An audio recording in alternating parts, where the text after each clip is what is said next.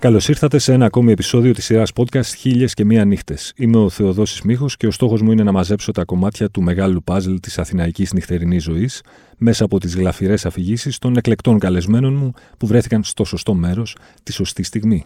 Για να μας ακούτε, ακολουθήστε τη σειρά Χίλιες και Μία Νύχτες του One Man σε Spotify, Apple Podcasts και Google Podcasts. Μαζί μου σήμερα ένας γνωστός και μη εξαιρεταίος κριτικός κινηματογράφου και αρθρογράφος και συγγραφέας. Και κοσμογυρισμένος και με συναυλίες και με μουσικές. Πολλά θα έχει να μας πει. Κυρίες και κύριοι, ο Γιάννης Τραουζέος. Καλώς ήρθες, Γιάννη. Καλώς σε βρήκα, Θεοδόση. Το τιμόνι είναι στα χέρια σου. Ελπίζω λοιπόν να είσαι έτοιμος να μας πας μια βόλτα στο χρόνο και στο χώρο. Προσπαθώ μια φορά... να είμαι πάντα έτοιμος. Έτσι, μπράβο. Μια φορά και έναν καιρό ήταν λοιπόν ο Γιάννης Τραουζέος. Και βρισκόταν στην ε, Αθήνα, στο κέντρο της Αθήνας και προετοιμαζόταν να πάει μαζί με άλλους φίλους, συγγενείς, εκλεκτούς, καλλιτέχνες, συνδετήμονες σε μια εκδήλωση η οποία διοργανωνόταν από το κενοδίκτυο. Ε, η εκδήλωση αυτή ήταν το 5ο Electro Free Festival, γινόταν το 2005, ήταν στο χώρο της Πολυτεχνιούπολης, ήταν ένας ε, πολύ ενδιαφέρον, ανοιχτός χώρος αυτός, ο οποίος δινόταν ε, για πάνω από 15 χρόνια σε συλλογικότητες σαν το κενό δίκτυο, αλλά και αλλού και σε άλλες ε, ομάδες για να διοργανώνονται ελεύθερα φεστιβάλ, πάρτι, χωρίς εισόδους, χωρίς ε, security, χωρίς εν πάση περιπτώσει κάποιο είδους άλλη εποπτεία πέρα από την αυτοοργάνωση και τις δυνάμεις που είχε κάθε συλλογικότητα για να καλύπτεται. Ε, εκείνη τη μέρα Ήδη είχαμε καταλάβει κάποιοι άνθρωποι ότι το βράδυ θα ήταν κάπως, αν το θέλουμε έτσι, ε, έντονο. Γιατί συνέβαινε αυτό, γιατί εκείνη τη μέρα διάφορες ακροδεξιές οργανώσεις, νεοφασιστικές, ε, χρυσαυγίτες και διάφοροι άλλοι είχαν ε, προσπαθήσει να κάνουν κάποιες μεγάλες ε, κινητοποιήσεις στο κέντρο της Αθήνας, οι οποίες είχαν καταλήξει σε ευρύες συγκρούσεις, σε ευρύες συγκρούσεις με κόσμο ο οποίος ήταν απέναντι από αυτή την κατάσταση είτε ελευθεριακούς, αντιεξουσιαστές, αριστερούς και απλό, απλούς ανθρώπους οι οποίοι αντιτίθενταν σε τέτοιες κινήσεις. Ε, το Electrofy Festival είχε τέσσερις Ε, ήταν μια ηλεκτρονική experimental σκηνή, μια psytrance, μια techno και μια drum and bass. Η κεντρική σκηνή ήταν αυτή η οποία εστίαζε περισσότερο στο technotrance και στο psytrance. Και ένας από τους εκλεκτούς καλεσμένους εκείνη τη μέρα από το εξωτερικό ήταν ο Electric Universe, ένας πολύ γνωστός δημιουργός της ε, Psytrance. Οπότε ανεβήκαμε στην Πολυτεχνιούπολη, κόσμος έτρεχε, έφτιαχνε μηχανήματα, έκανε πράγματα, ε, άρχισε να μαζεύεται και πάρα πολλοί κόσμος ε, απ' έξω και σιγά σιγά έμπαινε στους χώρους της Πολυτεχνιούπολης. Τα πρώτα γκρουπ ξεκινήσανε από νωρίς το απόγευμα, τα πιο experimental συγκροτήματα, από την ελληνική σκηνή ως επιτοπλίστων. Το Electro Free Festival ήταν σαν να λέμε η ηλεκτρονική εκδοχή του Indie Free Festival που οργανώνει το κενό δίκτυο 33 πλέον χρόνια συναπτά. Ε. Ναι, ναι, είναι τόσα. Ε, με μια χρονιά αναβολή λόγω της ε, ε πανδημίας. Ε, που έγινε ηλεκτρονικά, δηλαδή είχαμε φτιάξει μια ταινία που περι, ε, περιελάμβανε συνεντεύξεις και άλλα ανάλογα από συγκροτήματα που είχαν συμμετάσχει τα τελευταία 30 τόσα χρόνια. Ε, και λοιπόν βρισκόταν ο κόσμος, έφτιαχνε τα μηχανήματα όλα αυτά, άρχισαν να παίζουν τα group, είχε παίξει και ένα από τα δικά μου σχήματα τότε ηλεκτρονικά, γιατί όπως ξέρεις και στη Θεοδόση ασχολούμαι και με μουσική, με ποιήση, με performance, με τέτοια. Πήγαινε πάρα πολύ καλά.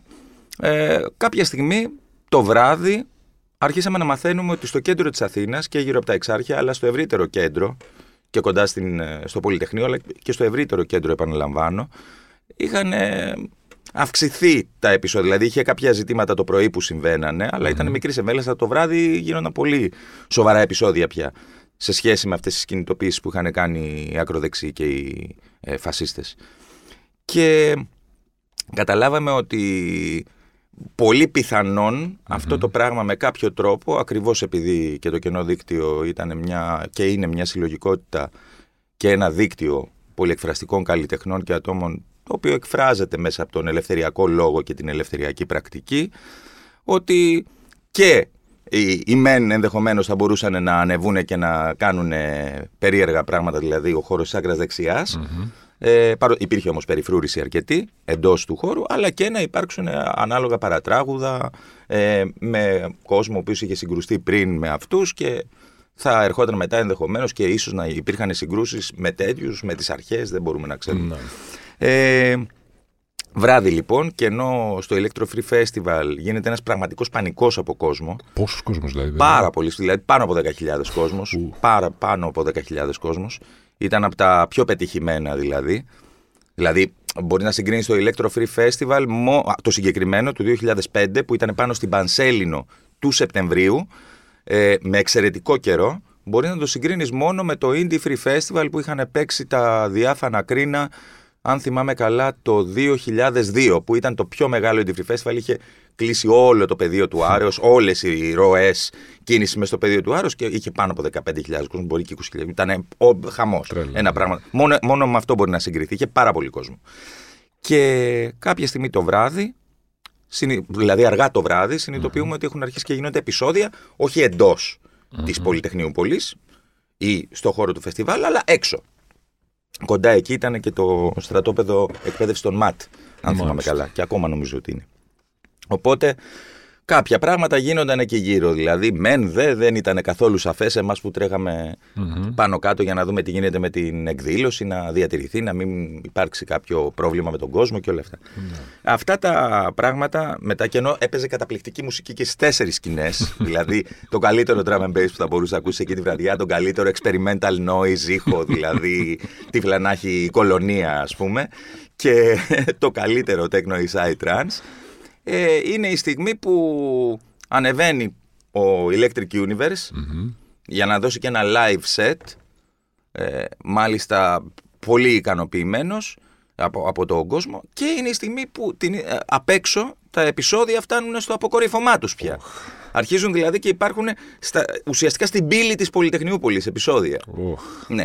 Και τι συμβαίνει τώρα, ενώ έχει ξεκινήσει ο Electric Universe και έξω γίνεται παζουρλισμός, παζουρλισμός από μέσα γίνεται παζουρλισμός από χορό και τα πάντα υπάρχει αυτή η σουρεαλιστική ατμόσφαιρα ε, γιορτής αν το θέλουμε έτσι, η άγριας γιορτής όπως τα έλεγε και ο Βανεγκέμ, ε, που μου αρέσει εμένα να διαβάζω. Ε, ξαφνικά συνειδητοποιούμε ότι τα πράγματα αρχίζουν και χειροτερεύουν. Σε ποιο επίπεδο χειροτερεύουν; Ότι επειδή γίνονται ισχυρές συγκρούσεις με τις αστυνομικές δυνάμεις, οι αστυνομικές δυνάμεις κάποια στιγμή, επειδή κατανοούν ότι κάποιος κόσμος που συγκρούεται μετά βρίσκει καταφύγιο, μπαίνει μέσα στον περίβολο mm. της Πολυτεχνείου Πόλης, χωρίς να δώσουν καθόλου σημασία για το ότι υπήρχε εν εξελίξει ένα πολύ μεγάλο μουσικό φεστιβάλ με, με πολλούς άσχετους τελείως ανθρώπους με επεισοδια που απλά χορεύανε, δηλαδή πήραν το ποτό τους, δηλαδή ήταν μια τέτοια κατάσταση. Άρχισαν να ρίχνουν χημικά με ε, ε, όπλο, δηλαδή με, με ε, εκτοξευτήρε, με όπλα mm. εκτοξευτήρε, τα οποία μπορούσες με καμπύλη, αν το θέλεις έτσι, όπως καταλάβαινα, να φτάνουν πάρα πολύ μακριά. Okay. Ε, και αρχίσαν και πέφτανε στις σκηνές.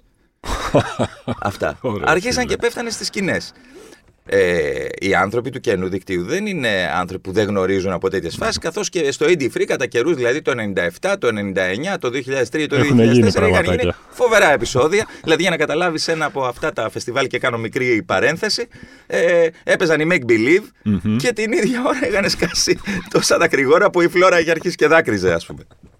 Δεν διάβαζε, δεν τραγουδούσε.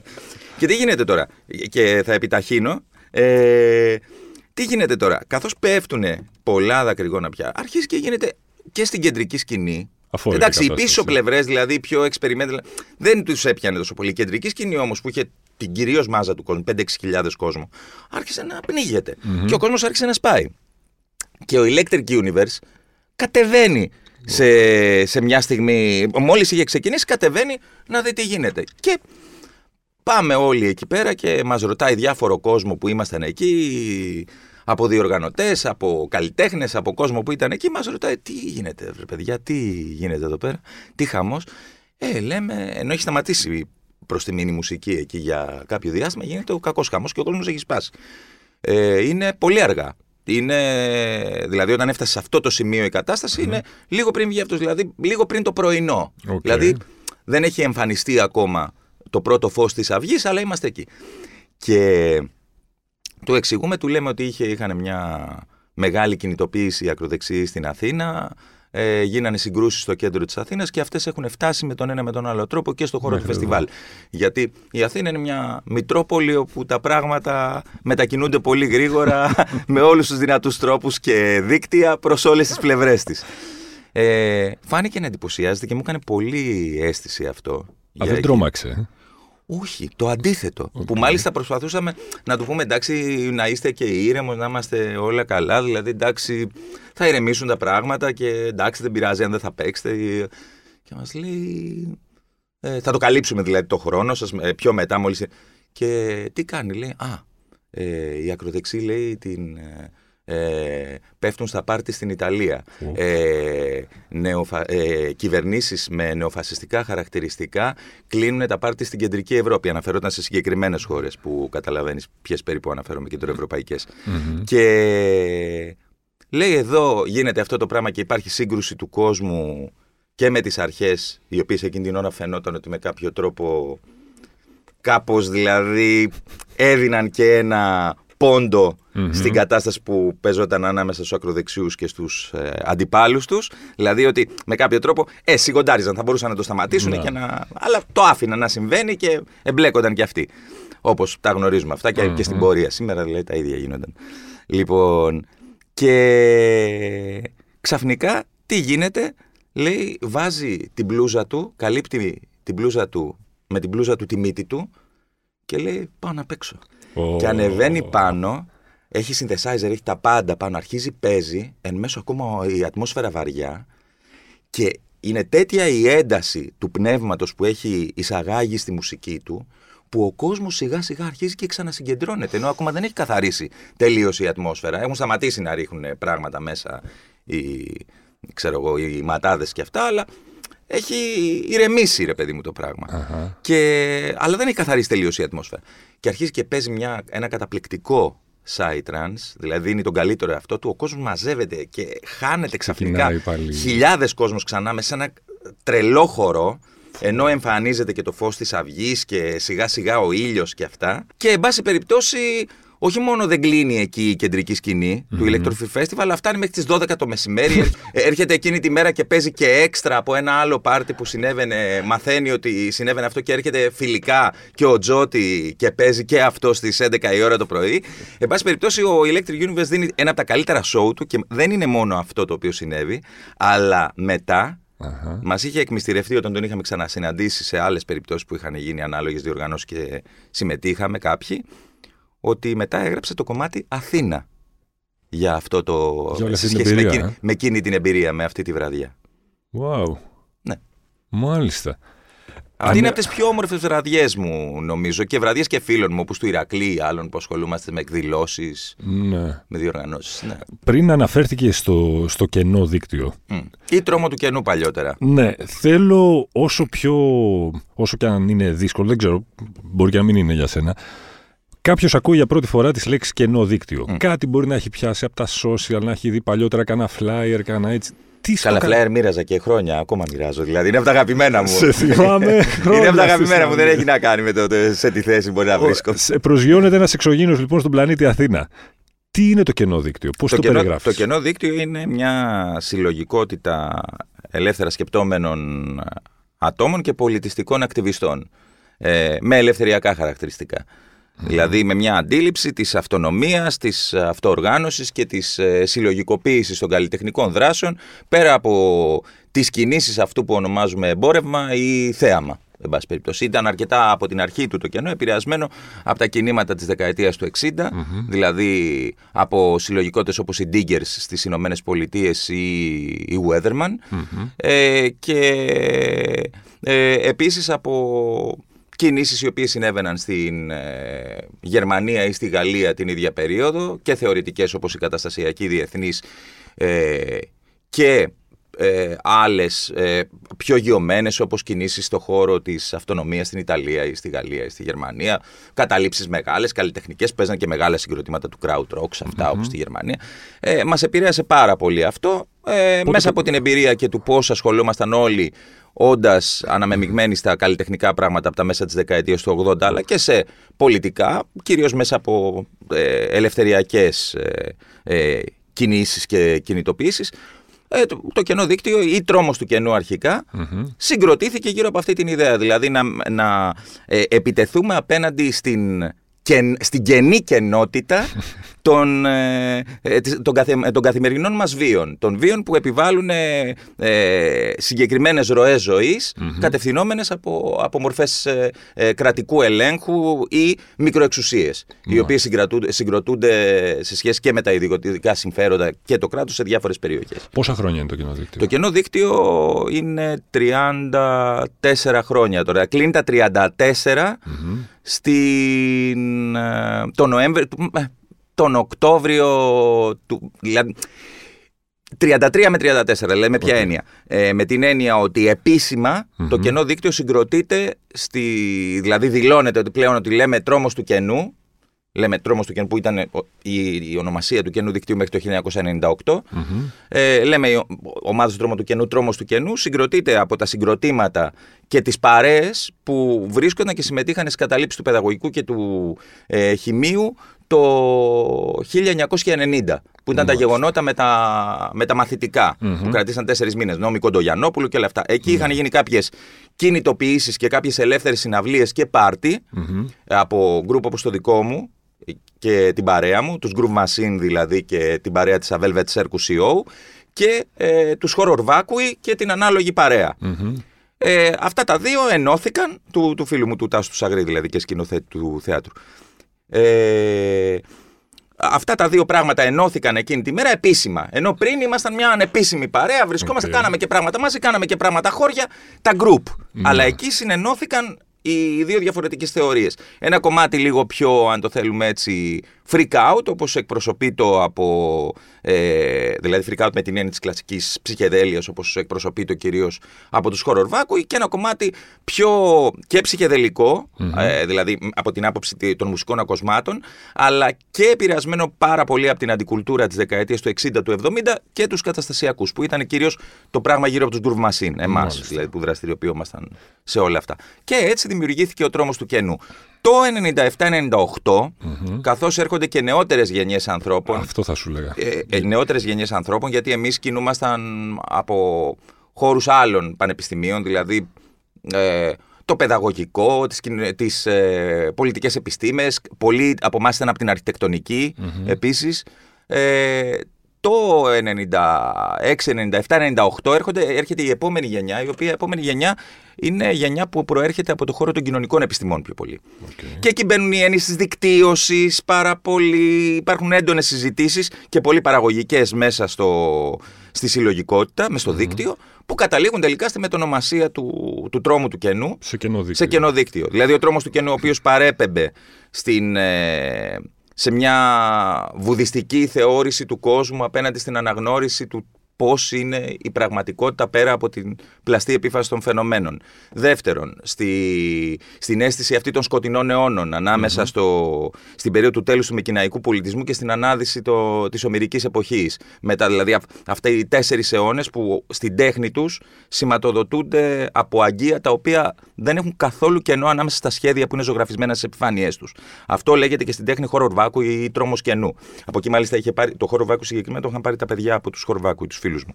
Ε, και η άποψη ότι, που σου είπα και πρωταρχικά ότι αυτή την κενή κενότητα των ροών εξουσίας οι οποίες προσπαθούν να παραγάγουν συγκεκριμένους τρόπους ζωής και συμπεριφορές υποταγμένες κατά κάποιο τρόπο είτε στην κίνηση του κεφαλαίου και του εμπορεύματος είτε στις διάφορες μικροεξουσίες οι οποίες αναπαράγονται και δημιουργούν μια σχέση υποτέλεια συνεχώς στις κοινωνίες μας ήταν ο τρίτος λόγος για τον οποίο ουσιαστικά γίναμε τρόμος κενού. Το κενό δίκτυο είναι μια κατάσταση όπου όλη αυτή η πραγματικότητα αρχίζει και συζητάει πλέον για δικτυώσεις ατόμων και ομάδων και συλλογικότητων και εντός της Ελλάδας και στο εξωτερικό, οι οποίοι αναγνωρίζουν ότι δεν υπάρχει ένα Δηλαδή, παλαιότερα υπήρχαν τα δια... τις παλαιότερες και αυτό είναι και κάτι που κριτικάρει και ο Νίτσε, ε, πολύ πιο πριν το έχει προ... προλέγει ο άνθρωπος, ε, υπήρχε πάντα μια κεντρική ιδέα που συγκροτούσε τον κόσμο. Δηλαδή, την περίοδο του μεσαιωνα ας πούμε, μέχρι και την αναγέννηση, ήταν η έννοια του Θεού. Στο διαφωτισμό ήταν η έννοια του ανθρώπου.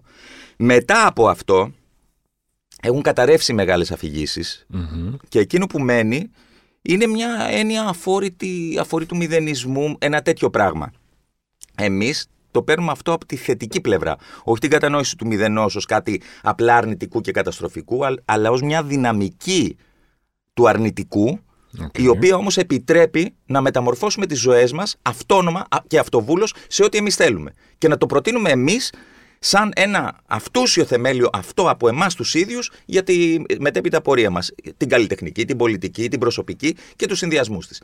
Και έτσι ε, η έννοια αυτή του κενού πια έγινε η κεντρική έννοια που γύρω της ε, δημιουργήθηκε το δίκτυο πια. OK. Okay. Λοιπόν, και είναι μέχρι σήμερα. Θα σου κάνω ερωτήσεις που θα ακουστούν σαχλές, Κάνε μου το αλλά κάποιος, ας πούμε, για να κάνει το δικηγόρο του, για να κάνω και το δικηγόρο του διαβόλου, έτσι, για, πώς το λένε, όνομα ορισμένο, θα σου πει κάποιος, ωραία όλα αυτά, mm. μου λες. Εσύ δεν έχεις μια κανονική δουλειά. Το παλεύω. Πώς Πώς Έχω συνάδει... προσπαθήσει να είμαι πάντα Πώς αρκετά ανεξάρτητος μέσα στις κανονικές δουλειές μου. Δηλαδή, μέσα στον χώρο της κριτικής σινεμά ή στα πολιτιστικά που ασχολούμαι δηλαδή. Πώς συνάδει όλο αυτό το πολύ ωραίο πράγμα που περιγράφεις με την ανάγκη βιοπορισμού; Δεν συνάγει. Είναι ουσιαστικά μια δρώσα αντίφαση. Αυτά έχουν αναλυθεί και από τον Μάρκ σε σχέση ε, με εκείνους οι οποίοι απαλωτριώνονται και στους απαλωτριωτές τους. Απαλωτριωτές είναι το κομμάτι εκείνο της κυρίαρχης τάξης που βρίσκεται εκεί, κατέχει τα μέσα παραγωγής, κατέχει, ας το πάμε λίγο πιο πέρα, κατέχει τη δυνατότητα οργάνωσης πραγματικότητας κατά το βούλεστε το δικό τους και όλο εκείνο τον κόσμο που αναγκαστικά με κάποιο τρόπο συνδιαλέγεται με όλη αυτή την πραγματικότητα των μέσων παραγωγής ότι πρέπει να πουλήσει την εργασία του, να, να βρεθεί κάπου, να δημιουργήσει κάτι, να, να, να πάρει ένα επίδομα, να κάνει οτιδήποτε για να επιζήσει. Ναι. Αυτή η διαρκής είναι εκείνο το οποίο η ζωντανή ουτοπία, αυτό το όραμα το, μέσα από τη δύναμη της φαντασίας η οποία πραγματοποιείται σε κάθε δράση του καινού δικτύου είναι, είναι αυτή η οποία καλείται να φτάσει στα όρια της και να επιληθεί μέσα από ένα άλμα προς το μέλλον. Δηλαδή μέσα από ένα άλμα προς το μέλλον όπου δεν θα ισχύει αυτό το πράγμα, θα έχει καταρρεύσει ο νόμος αξίας, η πραγματικότητα θα είναι οργανωμένη ελευθεριακά, κομμουνιστικά, ας το πούμε έτσι, όχι με την έννοια, μην φανταστείτε τώρα. Ε, δεν εννοώ. ε, εντάξει, ελευθεριακά δηλαδή, με την έννοια κοινοτιστική αυτό σημαίνει ε, Όμνια Σουν Κομμούνια, ε, που ανέφεραν και οι διάφορες ε, του Μεσαίωνα, οι χιλιαστικές αιρέσεις που αναφέρει και ο Νορμαν Κον για την έλευση της Βασιλείας του Θεού επί της γης. Και ε, μέσα από αυτή, αυτή την προσπάθεια, ουσιαστικά αυτές τις ε, φαντασιακές κοινότητες ελευθερίας, είναι που παράγει ένα παρόν το οποίο φέρνει τα πράγματα πιο κοντά στη δική σου θέση παρά στη θέση εκείνη που μόλις μου περιέγραψε. Στη θέση ότι ξέρεις όμως at the end of the day υπάρχουν ε, δηλαδή ε, υπάρχει μισθωτή σκλαβιά, υπάρχει όλο αυτό το πράγμα. Δηλαδή υπάρχουν τα αφεντικά, υπάρχουν όλοι εκείνοι που θέλουν να οργανώσουν μια πραγματικότητα με τον τρόπο που να διατηρεί τα συμφέροντά τους στο μεγαλύτερο δυνατό βαθμό. Απέναντι στο, σε αυτό θα μπορούσα να σου πω και την περίφημη ρίση που ανέφεραν οι καταστασιακοί και κατά καιρούς είχε αποδοθεί και στο Βανεγκέμα αλλά και σε άλλους. Δηλαδή, ποτέ δεν ξεπεράστηκε η εποχή των δουλεμπόρων. Όταν είχαμε κάνει μια συναυλία στην ΑΣΟΕ στις αρχές της δεκαετίας του 90 με τους Groove Machine, μια αυτοργανωμένη συναυλία, για να μπορέσουμε να μαζέψουμε τα χρήματα ώστε να βγάλουμε τον πρώτο μας δισκο γιατί δεν θέλαμε να μπλέξουμε τότε με εταιρείες, με τέτοια πράγματα. Ε, το Destroy the Presence of this World, ήταν ένα από τα slides τα οποία είχαμε φτιάξει με φίλους και τα προβάλαμε ε, στη διάρκεια της παράστασης συναυλίας. Δηλαδή ότι ποτέ δεν ξεπεράστηκε η εποχή των δουλεμπόρων. Mm-hmm. Περπατούμε μόνοι, βρισκόμαστε δίπλα-δίπλα και πιάνουμε ένα στο χέρι του άλλου. Μέσα λοιπόν στο λικόφος ενός κόσμου όπου ποτέ δεν έχουν ξεπεραστεί οι δουλέμποροι, mm-hmm. εμείς απλώνοντας, τίνοντας, προτείνοντας ο ένας το χέρι του άλλου και σφίγγοντάς το ζεστά και γερά, προτείνουμε έναν άλλο κόσμο ο οποίος μεταμορφώνεται με τη δύναμη της φαντασιας Το καλοκαίρι της φαντασίας έρχεται. Χρόνο με το χρόνο, σε αυτή την ουτοπία πλησιάζει ή πλησιάζεται ή, δε, ή η απόσταση παραμένει ίδια; Θα στο, ξανα, θα στο ξαναπώ από άλλη σκοπιά. Η ουτοπία βρίσκεται εκεί επειδή τη φανταζόμαστε εμείς από το τώρα. Okay. Φέρνουμε αυτό το εκεί μέσα στην πρακτική μας και δρούμε σαν να μην υπάρχει όλο το υπόλοιπο.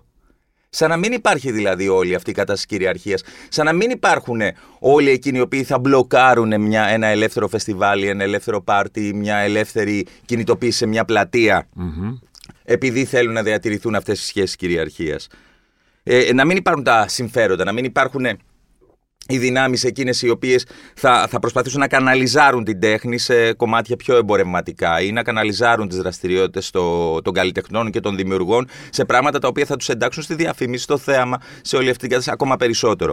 Οπότε, δρώντας, κοιτάζοντας την ουτοπία, φέρνουμε στο τώρα την αίσθηση ότι δεν υπάρχει Δεν αυτό. υπάρχει. Ναι. Αυτό ήταν και κάτι που κάνανε και συλλογικότητες όπως η Γήπης στις Ηνωμένες Πολιτείες στη δεκαετία του 60 και οπωσδήποτε ήταν κάτι που έκαναν οι πρόβος ε, στη δεκαετία, τέλη δεκαετίας του 60, αρχές δεκαετίας του 70 στη, στην Ολλανδία.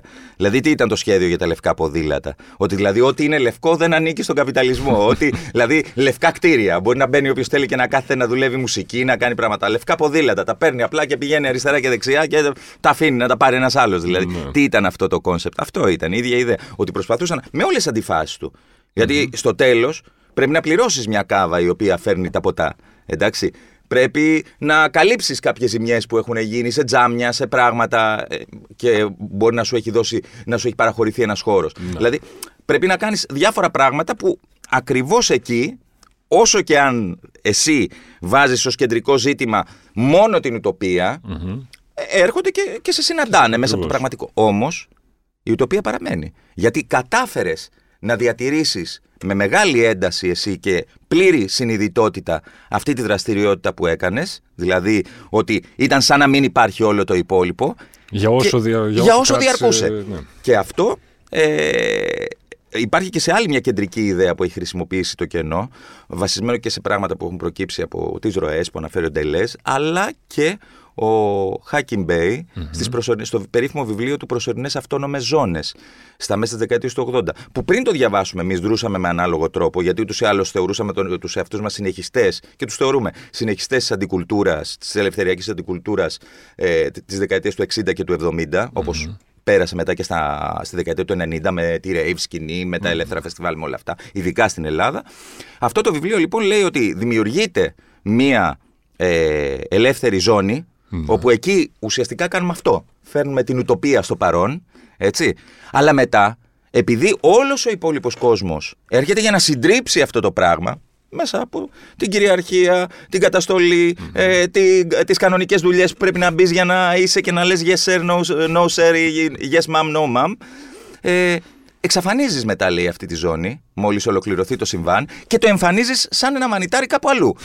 μόλις, μόλις βρέξει ξανά. Δηλαδή, σαν να, να εμφανίζονται τα μανιτάρια μετά τη βροχή, λίγο μετά τη βροχή, μετά εξαφανίζονται και μετά, ακριβώς επειδή έχουν αφήσει ένα γόνιμο υπόγειο τοπίο, μπορούν συμβαντικά ως συμβάντα να εμφανιστούν κάπου αλλού.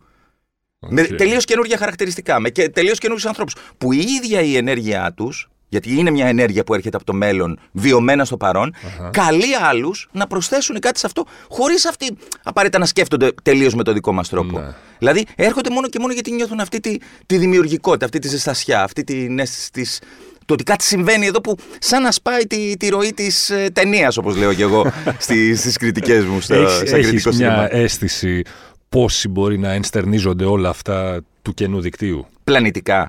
Μα δεν είναι μια. Ε, το- Όχι πλανητικά, αθηναϊκά. να ενστερνίζονται τα πράγματα, αλλά αυτά τα, είναι ήδη λάθος να πούμε ότι ενστερνίζονται τα πράγματα του Κενού Δικτύου. Το Κενό Δίκτυο είναι ένας ε, αγωγός, ένας πομπός που έρχονται αυτά τα πράγματα Οκ. από ένα συλλογικό χώρο ζυμώσεων ιδεών και πραγματικότητων που εμπεριέχονται και εμπεριέχονται και θα εμπεριέχονται σε όλες τις ελευθεριακές δραστηριότητες που έχουν προκύψει με ριζοσπαστικά χαρακτηριστικά, με ε, αυτόνομα χαρακτηριστικά, με απελευθερωτικά χαρακτηριστικά ε, για πάρα πολλές δεκαετίες. Δηλαδή και εμείς υπό μία έννοια είμαστε σαν αυτά τα μανιτάρια που βγαίνουν μετά τη βροχή που άφησαν τα συμβάντα τους πολλοί άλλοι. Δηλαδή, ας πούμε, ήταν η ομάδα της Διεθνούς Βιβλιοθήκης που είχε κάνει τόσα πράγματα στη δεκαετία του 70 ή, ή του 80. Ε, με, ε, άνθρωποι οι οποίοι είχαν δραστηριοποιηθεί και στον αντιεξουσιαστικό χώρο και εκτός αυτού και καλλιτεχνικά και ελευθεριακά. Άνθρωποι που λειτουργούσαν έτσι στην Αμερική ε, όπου, ή άνθρωποι που λειτουργούν έτσι όπως είναι το Crime Think στην Αμερική αυτή τη στιγμή. Μια πολύ ιδιαίτερη συλλογικότητα που έχει πάρα πολλά κοινά, κοινά στοιχεία με το κενό δίκτυο. Ε, δηλαδή το κενό δίκτυο είναι περισσότερο είμαστε τολμώ να πω όλοι αυτοί οι άνθρωποι που κινούμαστε με τέτοιο τρόπο αγωγή. Ενός, δεν, είναι, δεν είναι κτήμα μας αυτό. Okay. Εμείς θέλουμε να, να είμαστε οι διάμεσοι που να μπορέσει να μεταφερθεί αυτή η ενέργεια και να τροφοδοτήσει 10, 20, 100 κενά δίκτυα με τα δικά τους χαρακτηριστικά. Και πιστεύω λοιπόν για να κλείσω και να απαντήσω ακριβώς την ερώτηση που λες, ότι είναι πολλές χιλιάδες οι άνθρωποι στην Αθήνα και στη Θεσσαλονίκη και στις υπόλοιπες ελληνικές πόλεις που βλέπουν έτσι τα πράγματα. Νέες και οργανώνουν γενιές... ελεύθερα τέκνοφεστιβάλ, ε, καταλαμβάνουν χώρους, κατεβαίνουν στις διαδηλώσεις όπως σήμερα, ε, βλέπουν αλλιώς τα πράγματα, πειραματίζονται με τις σχέσεις, ε, προσπαθούν να βρουν νέους τρόπους πλησιάσματος ο ένας προς τον άλλο ή ο ένας προς την άλλη. Ε, αυτό. Νομίζω ότι είναι πολλές χιλιάδες κόσμου. Και αυτό είναι μια επιτυχία. Γιατί δεν ήταν πάντα έτσι στην Ελλάδα. Έχοντας το κενό δίκτυο ξεκινήσει από το πόσες δεκαετίες πριν που είπες. Ναι, ναι, λοιπόν, τρεις δεκαετίες. Ε, Είμαστε στην τέταρτη δεκαετία του. Το γεγονός ότι η τέταρτη δεκαετία ε, του κενού δικτύου το βρίσκει σε μια απολύτως ψηφιακή ας πούμε, εποχή, σε σχέση με την απολύτως αναλογική κατά την οποία ξεκίνησε. Πόσο βοηθάει, πόσο αλλάζει, πόσο ε, ε, επηρεάζει τον τρόπο με τον οποίο Τώρα μπαίνει σε μια πολύ βαθιά συζήτηση που είναι και μια συζήτηση στην οποία, η οποία υπάρχει και εντός της συλλογικότητας καθώς συζητούμε αναφορικά με έρευνες που κάνουμε γύρω από τον τρόπο με τον οποίο εμφανίζεται όλη αυτή η διάδραση τεχνολογικού, ανθρώπινου, mm-hmm. όλες αυτές οι συζητήσεις που από αντιδραστική, απελευθερωτική σκοπιά μιλούν για το μεταάνθρωπο, για το transhumanism, είναι ε, όλα αυτά τα πράγματα ε, ή, ή αυτό που ε, ονόμαζαν διάφοροι θεωρητικοί, επηρεάστηκε και Μαρκούζ από αυτό, αλλά είναι βασικά θέση του Χάιντεγκερ, δηλαδή η έννοια του Γκέστελ, η έννοια του του τεχνολογικού κελίφους. Αυτό το πράγμα το οποίο συγκροτείται μέσα από τεχνολογίες, αλλά δεν είναι η κάθε μια τεχνολογία ξεχωριστά. Είναι κάτι που συγκροτείται και ρουφάει με έναν τρόπο ολόκληρη τη, την υπόλοιπη ανθρώπινη κοινωνία και, και μεταμορφώνει τα ανθρώπινα όντα μέσα στις δυναμικές του. Αυτό είναι και κάτι που αναφέρει στη μεταμόρφωση ε, του καθενός της, της δραστηριότητάς του σε αποθεμα και αναφέρεται πολύ εδώ και στον Ποντριγιάν, αναφέρεται και στο Ζακελίλ, στο περίφημο τεχνικό σύστημα, ένα από τα κορυφαία βιβλία που έχουν γραφτεί στον 20ο αιώνα από έναν άνθρωπο που δεν ήταν απλά συγγραφέας, αλλά ήταν και αγωνιστής, είχε συμμετάσχει στην αντίσταση στη Γαλλία σε πράγματα, αλλά και βαθιά θεωρητικός. Θεωρώ λοιπόν ότι, ότι Υπάρχει μια πλευρά πιο σκοτεινή, δηλαδή η πλευρά της επιτήρησης του ελέγχου. Το είδαμε αυτό και με τα διάφορα. Δεν ανήκω στο αντιεμβολιαστικό στρατόπεδο ή κάτι τέτοιο σε καμιά περίπτωση, αλλά το είδαμε αυτό με τα SMS την περίοδο της πανδημίας, με όλες αυτές τις τεχνικές ε, ψηφιακού ελέγχου. Εντάξει, που προσωπικά και εγώ και το κοινό είμαστε πάρα πολύ αντίθετοι με όλη αυτή τη δραστηριότητα δηλαδή ε, των μορφών επιτήρησης, η οποία ε, οι διάφοροι αλγόριθμοι συγκεντρώνουν συνεχώς, είτε μέσα από τα social media που χρησιμοποιούμε όλοι ναι. πλέον ε, τα στοιχεία μας είτε μέσα από οποιαδήποτε δραστηριότητα, ένα κλικ που μπορεί να κάνει μια κάρτα επειδή θα αγοράσουμε ξέρω εγώ ένα ποτό ή ε, το ότι θα μπούμε σε ένα ATM ή το ότι θα κλείσουμε ένα εισιτήριο για να πάμε σε ένα φεστιβάλ στο Πριμαβέρα ξέρω εγώ θα πάμε στο Πριμαβέρα να δούμε το Πριμαβέρα κάτι, να κανονίσουμε κάτι. Ε, όλα αυτά είναι η αρνητική πλευρά θεωρώ αυτής της ψηφιοποίησης του κόσμου η οποία σε μια επιτάχυνση που ακριβώς επειδή αυτός ο κόσμος δεν είναι αγγελικά πλασμένος και κυριαρχείται από πανίσχυρα συμφέροντα και κατά τη γνώμη μου ελίτ κυριαρχίας. Ε, αλλά νομίζω και κατά τη γνώμη του οποιοδήποτε έχει απλά τη ματιά να το δει αυτό. Ε, είναι ένας κόσμος όπου στο τέλος αυτές οι ελίτ θα προσπαθήσουν να χρησιμοποιήσουν το σύνολο, και το κάνουν ήδη, αυτών των τεχνολογιών για τον πόλεμο, για την επιτήρηση, για τη δική τους ε, διατήρηση στις θέσεις τους, για την επιμήκυση της ζωής τους με τρόπους πολύ πιο ε, ταχυ και, και ευρύς από ό,τι θα μπορεί να κάνει ο μέσος άνθρωπος που δεν έχει μία στην τσέπη. Οπότε αυτή είναι μια αρνητική πλευρά, όχι του κομματιού τόσο της ψηφιοποίησης, όσο γενικά του κομματιού της τεχνόσφαιρας και του πώς διαδρά ανάμεσα στο, στο, στα ανθρώπινα όντα και στα υπόλοιπα όντα. Απ' την άλλη πλευρά όμως η ψηφιοποίηση βοηθάει σε ποια πράγματα. Δεν είμαι ο παδός αυτής της θέσης που λέει ότι εντάξει το μαχαίρι κόβει και έτσι, κόβει και αλλιώς. Όχι. Γιατί πιστεύω ότι το μαχαίρι και μου το πιάνεις, αλλάζει λίγο τα δάχτυλά σου και τα, τα κάνει να μοιάζουν σαν λαβή του μαχαιριού, ας πούμε. Και έχει σημασία ποιο μαχαίρι πιάνεις. Ε, για να κόψεις μια φέτα ψωμί, α πούμε, ή για να κάνεις οτιδήποτε. Ε, και λέω λοιπόν ότι ε, ε, το σημαντικό εδώ πέρα είναι ότι μπορούμε να γράψουμε εμείς κάτι σε 4-5 γλώσσες, να γράψουμε γερμανικά, γαλλικά, αγγλικά, που χειρίζονται οι άνθρωποι του καινοδικτύου αυτές τις γλώσσες και μπορούμε αυτό το πράγμα να το στείλουμε ακριβώς και να το διαβάσουν φίλοι, άτομα που δεν έχουν διαβάσει στην Αμερική, στη Βενεζουέλα, στην Αφρική, στην Κίνα. Δηλαδή σε, σε άλλα μέρη του κοσμου Αυτό δημιουργεί πολύ γόνιμη διάδραση ιδεών γιατί εμπλουτίζεται η ιδέα με, με ταχύτατο ρυθμό, με ένα κλικ στο κινητό ή στον υπολογιστή που παλαιότερα θα χρειαζόντουσαν βδομάδες για να φτάσει ένα mail, ένα μήνυμα, ε, μια επιστολή, να έρθουν πράγματα, ένα πακέτο με γράμματα, να φύγει πάλι. Κατάλαβες. Δηλαδή, επιταχύνονται αυτές τι δραστηριότητες. Ή υπάρχουν στιγμές όπου εμφανίζονται διάφορες μορφές κατάχρησης εξουσίας, όπως είχε γίνει στην ε, Νέα Σμύρνη κάποια στιγμή, στη διάρκεια της πανδημίας. Εν μέσω όλης αυτής της υπερβολής γύρω από το, από το ότι δεν μπορεί ο άλλος ούτε καν να περπατήσει μόνος στον δρόμο, δηλαδή με όλο αυτό το πράγμα που είχε γίνει. Και βγήκαν κάποιοι άνθρωποι τότε, ενώ συνέβαιναν τα συμβάντα εκείνα με, ε, που άλλα λέγανε τα, τα κανάλια, λέγανε ότι οι συγκεκριμένοι άνθρωποι ας πούμε, που είχαν χτυπηθεί, είχαν κάνει επίθεση στην αστυνομία και αυτά. Και βγαίναν οι άλλοι με τα κινητά και το είχαν βγάλει σε ντετέ σε όλα τα social media ότι ξέρεις τι, τι λέει ο άλλος, σε, παρακαλώ, μην, μην επιτίθεσαι σε αυτή την κυρία. Όχι, μην επιτίθεσαι σε αυτές τις κυρίες. Γιατί τους μιλάτε έτσι, τι είναι αυτό.